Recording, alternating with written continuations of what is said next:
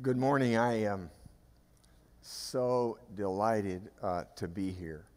It seems like Mandy and I have spent a lot of time in this place the last 30 years. And it seems like uh, maybe once a year, I have this awesome, awesome privilege and responsibility of having this pulpit. It just humbles me.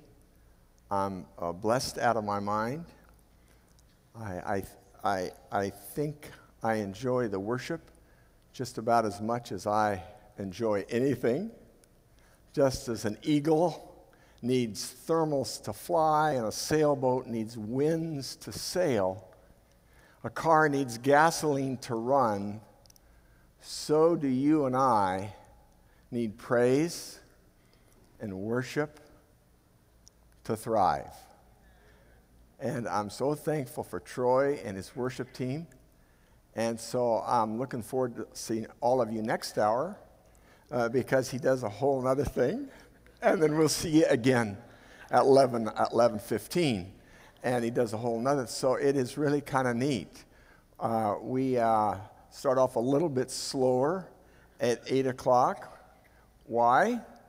Because my 95 year old dad goes to this service, and that's just the way he likes it. And so they're very kind to give him the kind of worship service that he would like. Uh, my grandkids, on the other hand, they come to a whole nother uh, conclusion. Yeah, they're funny.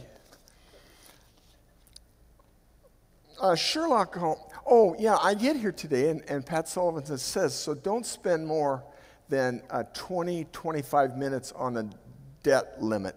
So, uh, so I'm going to do a few things in the Word, and then we'll get to the really, really important things on, on the debt limit, because I know you're just dying, sitting on the edge of your seat to hear about that. Sherlock Holmes went on a camping trip with his buddy Watson. they had a great day, pitched a tent, built a campfire, had a great meal. The middle of the night, Sherlock Holmes nudged Watson and says, Watson, Watson, look up, look up. What do you see? And Watson wakes up and looks up and says, Well, I see stars. And Sherlock Holmes says, Watson, what do those tell you? He says, Well, astronomically, it, it tells me that uh, there are thousands of galaxies and trillions of stars. And astrologically, it tells me that Saturn, Saturn is in Leo. And, and horologically, it tells me it's about 3.30 in the morning. And theologically, it tells me that God is big and I'm very small. And, and, and meteorologically, it says we're probably going to have a great weather day tomorrow. Why, Sherlock? What do all those stars tell you?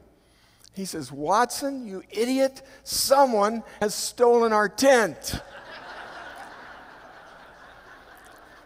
One might think that when you choose the topic, the eighth commandment, thou shalt not steal, what is there that we don't get about that? Don't. Amen. We're done. Well, uh, it was funny that this summer in June, uh, Wayne Grudem and I uh, flew to uh, Philadelphia to do a weekend seminar on the Eighth Commandment. And we presented a paper, as did many, many other scholars. Oh, my, my, is there a lot to say about the Eighth Commandment? But I get to say what I want to say, not what a bunch of academic theological scholars want to say. And thou shalt not kill, uh, excuse me, steal. that was the one before. Uh, uh, probably is the most important, fundamental, economic principle ever laid down by God or by man. And so, to say the least, I'm pretty enthused about sharing some ideas with you. We'll look at Genesis, we'll look at the Old Testament, we'll look at the New Testament. let's start with Genesis 1 1. God uh, clarifies so much in 10 words. In the beginning, God created the heavens and the earth. In the beginning, God. Uh, that denies atheism with its doctrine of no gods. Uh, that denies polytheism with its doctrine of many gods. No, no. In the beginning, God. In the beginning, God created. That denies evolution with its doctrine of infinite becoming. It denies fatalism with its doctrine of chance. No, no. In the beginning, God created. God created the heavens and the earth. That denies materialism that asserts the eternity of matter. That is, the earth and all of that, the universe, it's been here forever. No, no. In the beginning, God, God created the heavens and the earth. No, no. It denies materialism. It denies pantheism that says that God is in the stars or the moon or the sun or even an animal. No, no. In the beginning, God created the heavens and the earth, and there we have it 10 words. And those 10 words, when we think about the creation, you know, let's be honest, it's just really uh, better than wonderful. Think about it. The earth, just the right distance from the sun, 93 million miles away. If we were any closer to the sun, we'd burn up. Any further from the sun, we would freeze to death. Just perfect. There's got to be just the amount of a, a, right amount of hydrogen, oxygen on the earth. How's God going to do that? With the right amount of water. How much water is it? Two thirds of the earth is filled with water. So that would be just exactly right. Uh, God spins this earth. I mean, this what what an idea in heaven as they put this thing together. The earth is rotating a thousand miles per hour, rotating on its axis, and then spinning around the sun once a day to give us night and day. Uh, God set that earth at a 23 degree axis. Had He not done that, we would not have had the seasons of the year. So we can go on and on. I mean, it is perfect. Perfect. God created it just right for us. He really, really knew what He's doing. And yet we can say, do we trust God or do we trust man? I mean, there are some that have said the probability of all of this synchronized system coming together. It's like walking down a beach and finding a Rolex watch and picking it up and say, Gosh, that's cool. It just happened.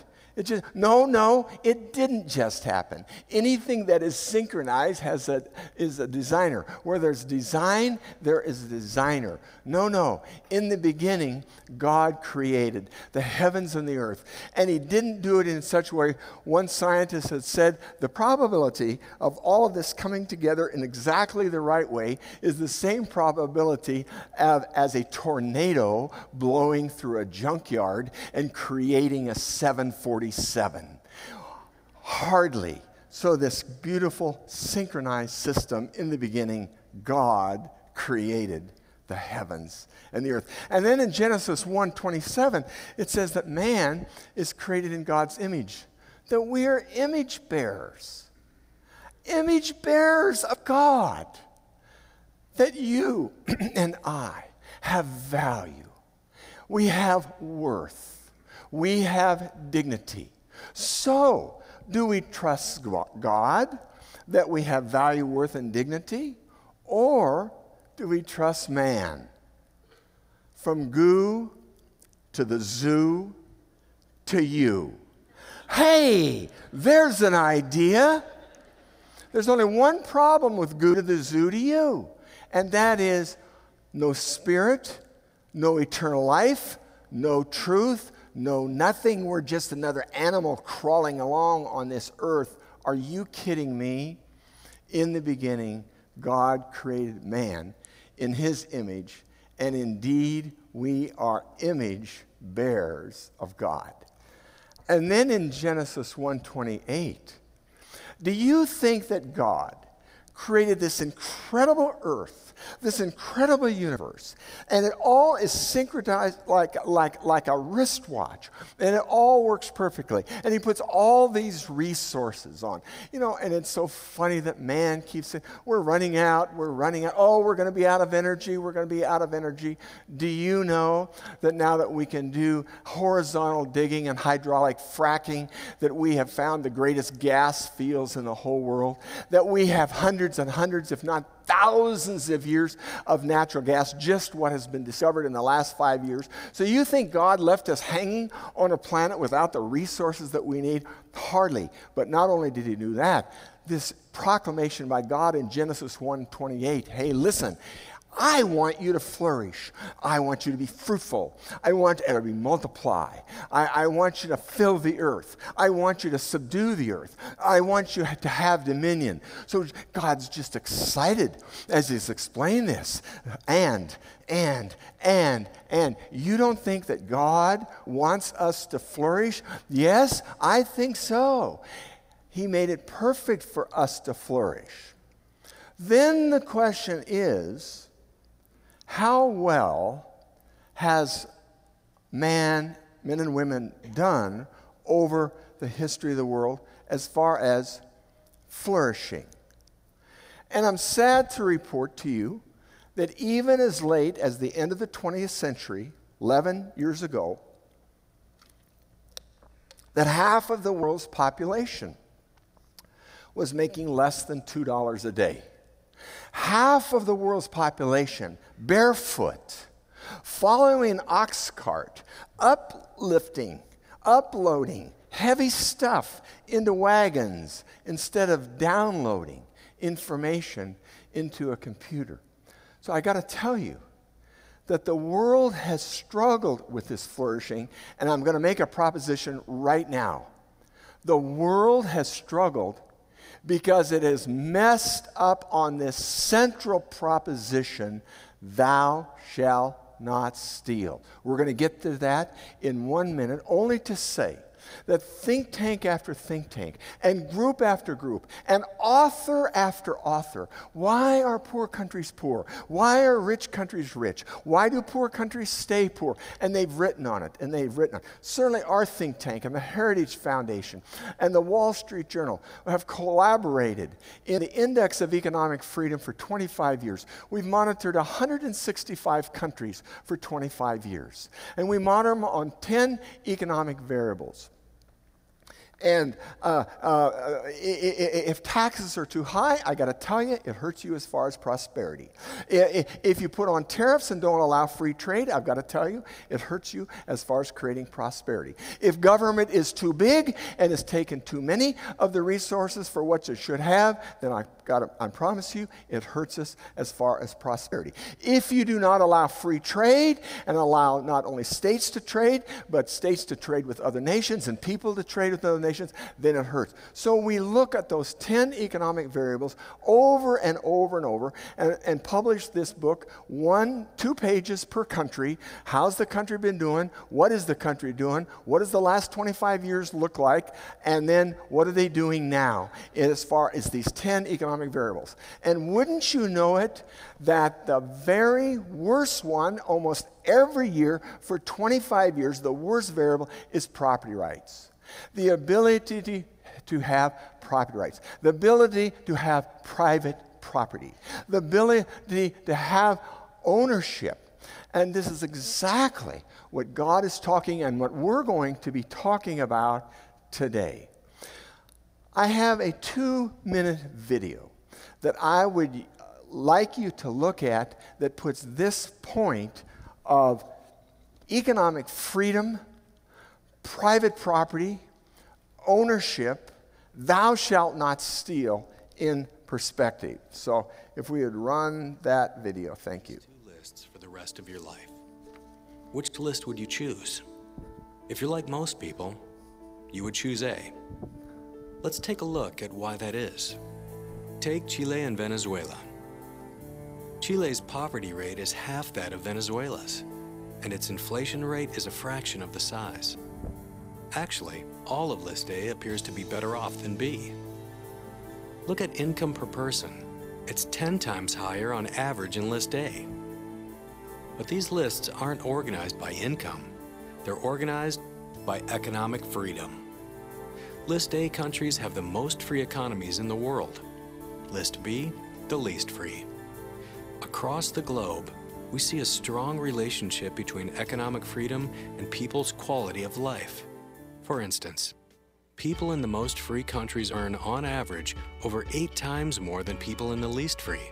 The poor earn 10 times more. People in the most free countries are happier. They have better protected civil rights, cleaner environments, and the average person lives 20 years longer. The freest countries also have less corruption, less infant mortality, less child labor, and less unemployment. So if you care about improving people's lives, then you really care about economic freedom. And having economic freedom means your property is protected under an impartial rule of law. You're free to trade with others for what you need and want. Your money keeps its value because your national currency is stable. And government stays small relative to the size of the economy. For years, the U.S. was among the world leaders in economic freedom. But over the last decade, the U.S.'s ranking fell, and it's projected to keep falling. The question is will our quality of life fall with it?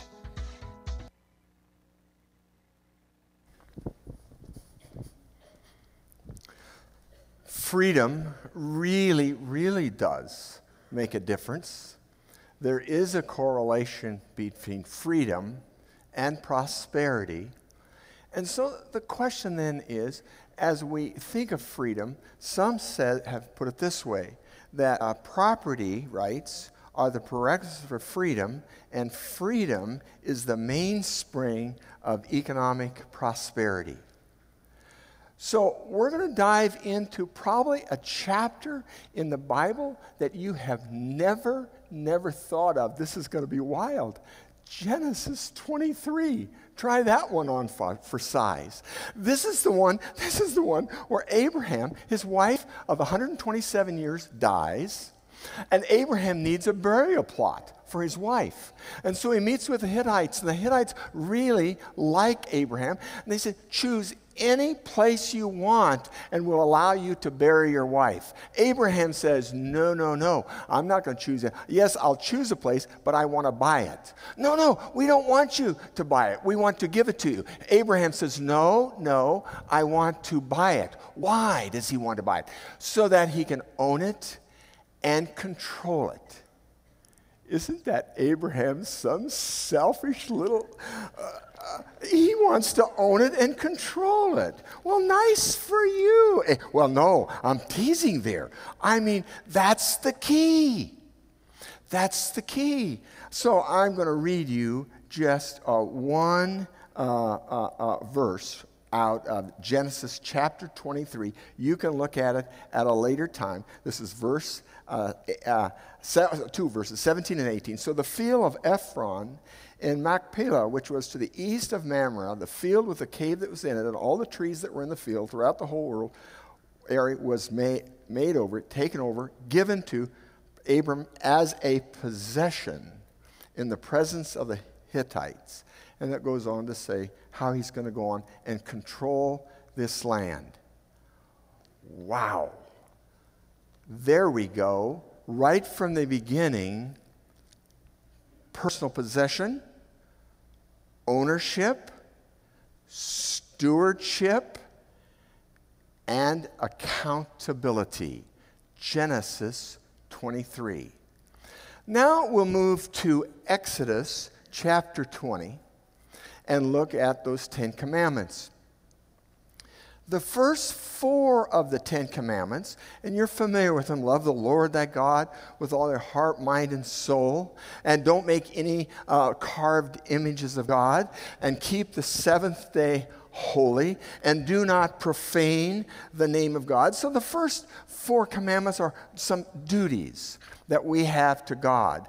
But interestingly, the next six commandments are great, great protections the uh, uh, fifth commandment is honor thy father and mother.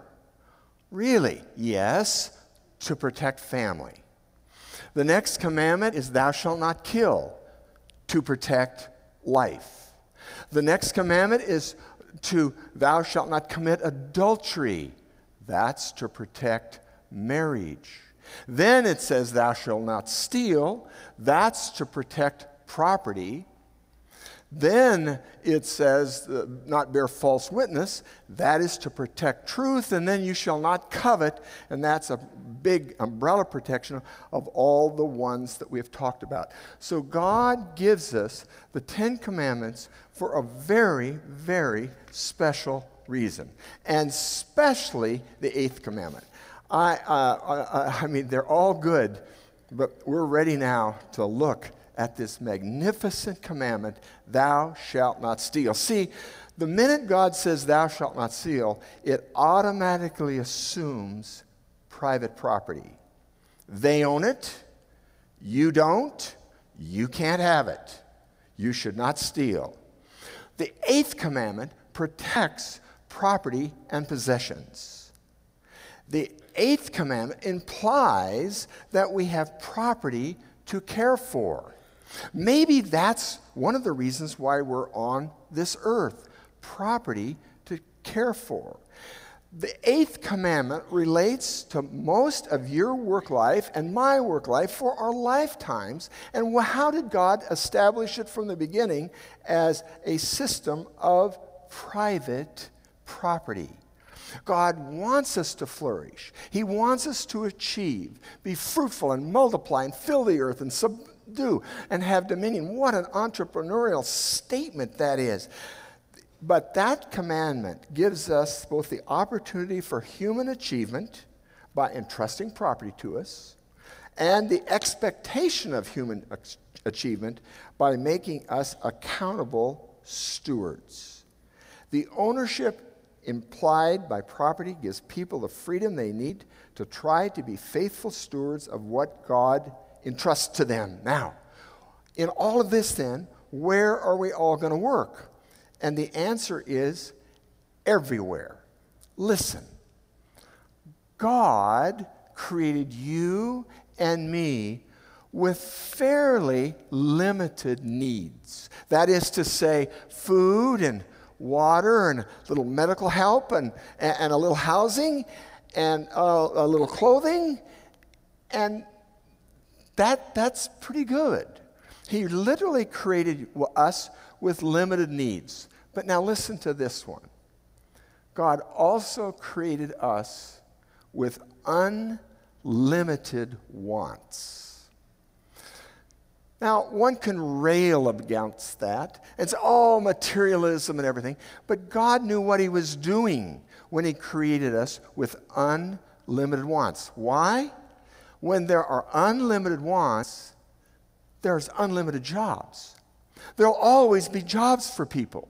If we only had to meet the needs, the, just the needs of people, we'd get that done fairly fast. But we have unlimited wants. So you have to have a plow invented before you say, gee, a plow is really helpful in growing crops. Uh, gee, someone that puts a tractor together, that, that's going to work.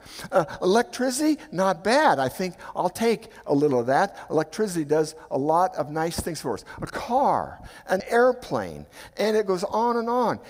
There's none of you. 30 years ago, I just could not live without my cell phone. Not one of you said that a year ago, uh, 30 years ago. But now, now, this is the funny thing. They did an interview of the low income earners in America, uh, the bottom 20%, and guess what has now come on the list of I just couldn't live without it? A flat screen television. Don't you just love America? When American poor uh, uh, uh, uh, mostly have flat screen televisions and two televisions, and oftentimes one or two cars, and obviously they have air conditioning, and obviously they have running water, and obviously they have a roof on their but they're poor. I'm not putting that down. Trust me, I'm not. But isn't it amazing? How you, but unlimited wants. There'll always be jobs. When, when I was born and raised on a farm in eastern Colorado, Dad and I were one of 90 million farmers. So when I was a kid, there was 90 million of us in America in farming. Guess how many people in farming today? Two and a half million. Oh no, 57.5 million people lost their jobs. Oh no, bite your fingernails. What? They found jobs. They, in fact, that's exactly what you want uh, to happen in farming. You want farming to get productive. You want to take dad and I off that little 40 horsepower uh, uh, uh, little Ford tractor with a six foot combine and spending days and weeks combining. Now you put one farmer up on a big 35 foot, 40 foot self propelled John Deere combine roaring through the field 13 miles an hour. One combine doing the work of 5,000 men. Yes!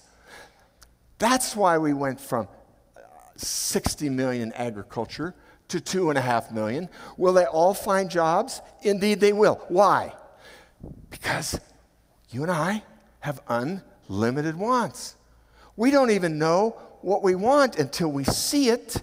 And then we see it, we indeed might like it. I had no idea that I dearly, dearly wanted to go, through a Starbucks, as I did this morning, and buy a, a, a, an apple fritter and a cup of coffee for $4.50. I had no idea. I mean, if I'd have thought of that when Mandy and I were first married, $4.50, that's our grocery money for a week. What is this? So, not long ago, 30 years ago, 35% of us were in manufacturing. 35% of America in manufacturing. Now it's just 9%. Soon, 8, 7, 6. Friends, I'm telling you the truth. The factory of the future will only have two employees a man and a dog. The man will be there to feed the dog, and the dog will be there to make sure the man doesn't touch the machinery. I, um, I looked up at the time. I, am in disbelief, Pat. I, am in absolute disbelief. I've got to come back next Sunday. I mean, I have a few more minutes, but this, okay, thanks, thanks. You're very kind. Um, so, so, I gotta, I've got to tell you, I've got to tell you, freedom is the mainspring and all you have to look at. North Korea, South Korea, uh, South Korea 10 times as rich as North Korea, more freedom, more bread in South Korea. You just have to look at West Berlin, East Berlin. West Berlin, vibrant with economic activity. Years ago, come across Checkpoint Charlie, East Berlin, communist, gray, drab, not many goods on the shelves, not many cars on the streets. More freedom, more bread, more freedom, more per capita income. They're all Germans, they're all one city. Why such a marked contrast? Because of freedom. Why freedom? Because of private ownership. I am so blessed that our country had founding fathers who came from the Judeo Christian principles of understanding some of the Bible that we've talked about Genesis 1 1, Genesis 1 27, Genesis 1 28, Genesis 23. Now, Exodus. Uh, I'll flip over to. Uh, uh, Levit- Leviticus just for a second. We're not, it's going to be kind of blurry. You're not going to be able to see that. But Le- Leviticus makes the same point as Exodus. It's a beautiful description of property rights. It's a beautiful description of thou shalt not steal. It's a beautiful description don't take from the poor, leave the edges of your field for the poor. And it's a beautiful description of love your neighbor. And that's the first time in the Old Testament we see that love your neighbor as you love yourself. The Bible then is clear about trusting God, trusting God. uh, we're going to move to 1 Samuel for a second. Again, uh, this is a situation where the people in, in uh, Israel give us a king, give us a king, give us a king. And Samuel says, No, no, no, you don't want a king. And so if we read 1 Samuel 8, verses 10 through 18, you read, Yeah, take a king. The king, king will take and take. He'll take your sons, take your daughters, take your substance, take the best of your land, take the best. That's what governments do, is take. No, no, no, you don't want to trust government. You want to trust God. We are in the same boat in the United States as we're thinking about this. History has taught us that a government big enough to give us everything we want is big enough to take everything we have. A government that a bigger government means a smaller individual. A bigger government means a smaller citizen. Uh, a helping hand always turns into a controlling hand. Uh, what's the difference between a tax collector and a taxidermist? The taxidermist takes only the skin. Defini- the definition of politics poly means many, ticks, a blood sucking insect. So, when, when Wayne Grudem writes his book, 650 pages, Politics according to the Bible. Oh, do I recommend this? This, this is going to be a book that over time is going to change the world. 50 years from now, 100 years from now, uh, there are going to be more pastors, tens of thousands, if not millions, that read this book, what the Bible says about politics, and most pastors will say, I didn't know that. I didn't know that. Now, they have just asked me for my book, it's just got that sentence in there. Uh, uh, politics. Poly means many, ticks, a blood sucking insect. There it is. Uh, divide the wealth, spread it about. Sharing is no sin. When mine runs out, I plan to shout, let's divvy up again. When it comes to politicians, their palms are soft, their grip lacks, lacks clout, yet they win votes with each hand out. So it's, it, for me, it's easy to understand where they're coming from. No, no. God says, trust God or trust me. David unbelievable, successful king, one great thing after another. This is in 2 Samuel. Uh, uh, yeah, thank you. 12, 1 through 7, uh, where David uh, gets up one afternoon lazily. His armies are out fighting. He's lollygagging in the palace. He sees a woman bathing. She's beautiful, calls her over, gets her pregnant, find out she's married, make sure that her husband has to, Uriah has to go to the front lines and be killed. And so in bam, bam, bam, David uh, uh, uh, disobeys all the commandments in one foul swoop. Thou shalt not covet. Thou shalt not commit adultery. Thou shalt not kill. Way to go, David. Cool. Nathan goes to David, and Nathan says, David, I've got a question for you. What if a rich man who had thousands and thousands of sheep had a visitor come?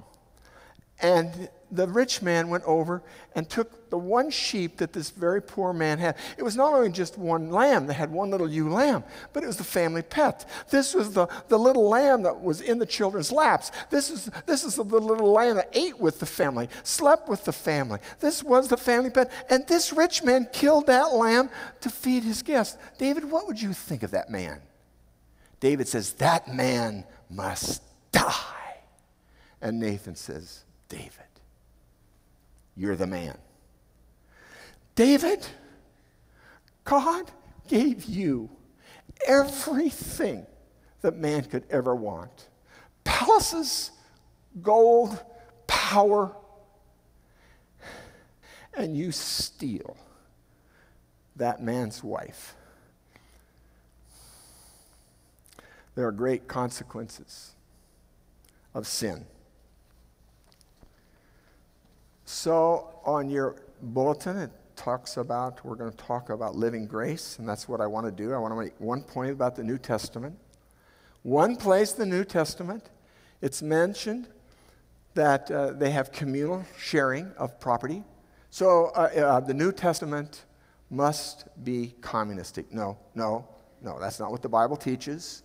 That's not what the book of Acts teaches. All through Acts, private property. All through Acts, they did their studies in homes. All, no one made any edicts that you're all going to share. Uh, there's no law to compel common ownership. Peter was clear when he told Ananias and Sapphira, you don't have to sell your property and, keep, and, and keep the money. You can keep the money if you want to.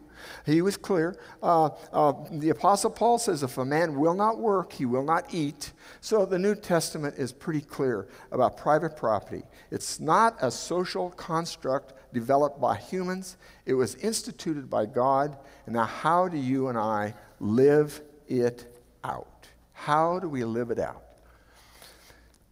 The greatest verse really in the Bible is For by grace are ye saved through faith, not of yourselves. It is a gift of God, not of works, lest any man should boast. The Christians in this room know that salvation is by Him and Him alone. Those of you that have never invited Christ into your life, today is the accepted day of salvation. I know it's been about property rights. I know it's been about the eighth commandment. But I got to tell you, you and I sin like David. Oh, come on. No, no, we do. We break the Ten Commandments all the time. Keep the Lord, don't use the Lord's name in vain.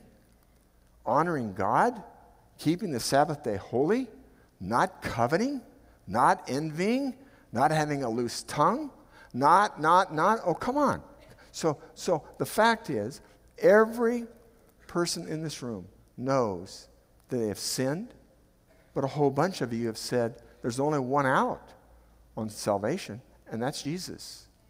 And so that's uh, one of the reasons why we're here to worship and talk is to say, if you've not asked Christ into your life and asked for forgiveness, you're missing so much. Please do it. I'll just pray. I'm not done yet, but I want to pray for you right now, and you pray with me. Dear Jesus, I do want to get my life squared away. Nobody's kidding anybody. I sin like everybody else, and I need that covered at the cross. And I know it's all but by grace. Thank you for coming into my life. Amen. And then for the rest of us, for living grace, living grace, what, what, what does that look like? What does that look like? Well, guess what? I think the longer you're a Christian, the more you see how big and wonderful God is and how small you are. That doesn't mean that we have to that doesn't mean that we have to think less of ourselves. It only means that we have to think of ourselves less. It doesn't mean that we have to stoop lower than we are normally. No, we can stand tall next to a creator God. He will show us the small smallness of our greatest greatness. Trust me, he will. God opposes the proud and gives grace to the humble. He's in that business. God is looking for your heart.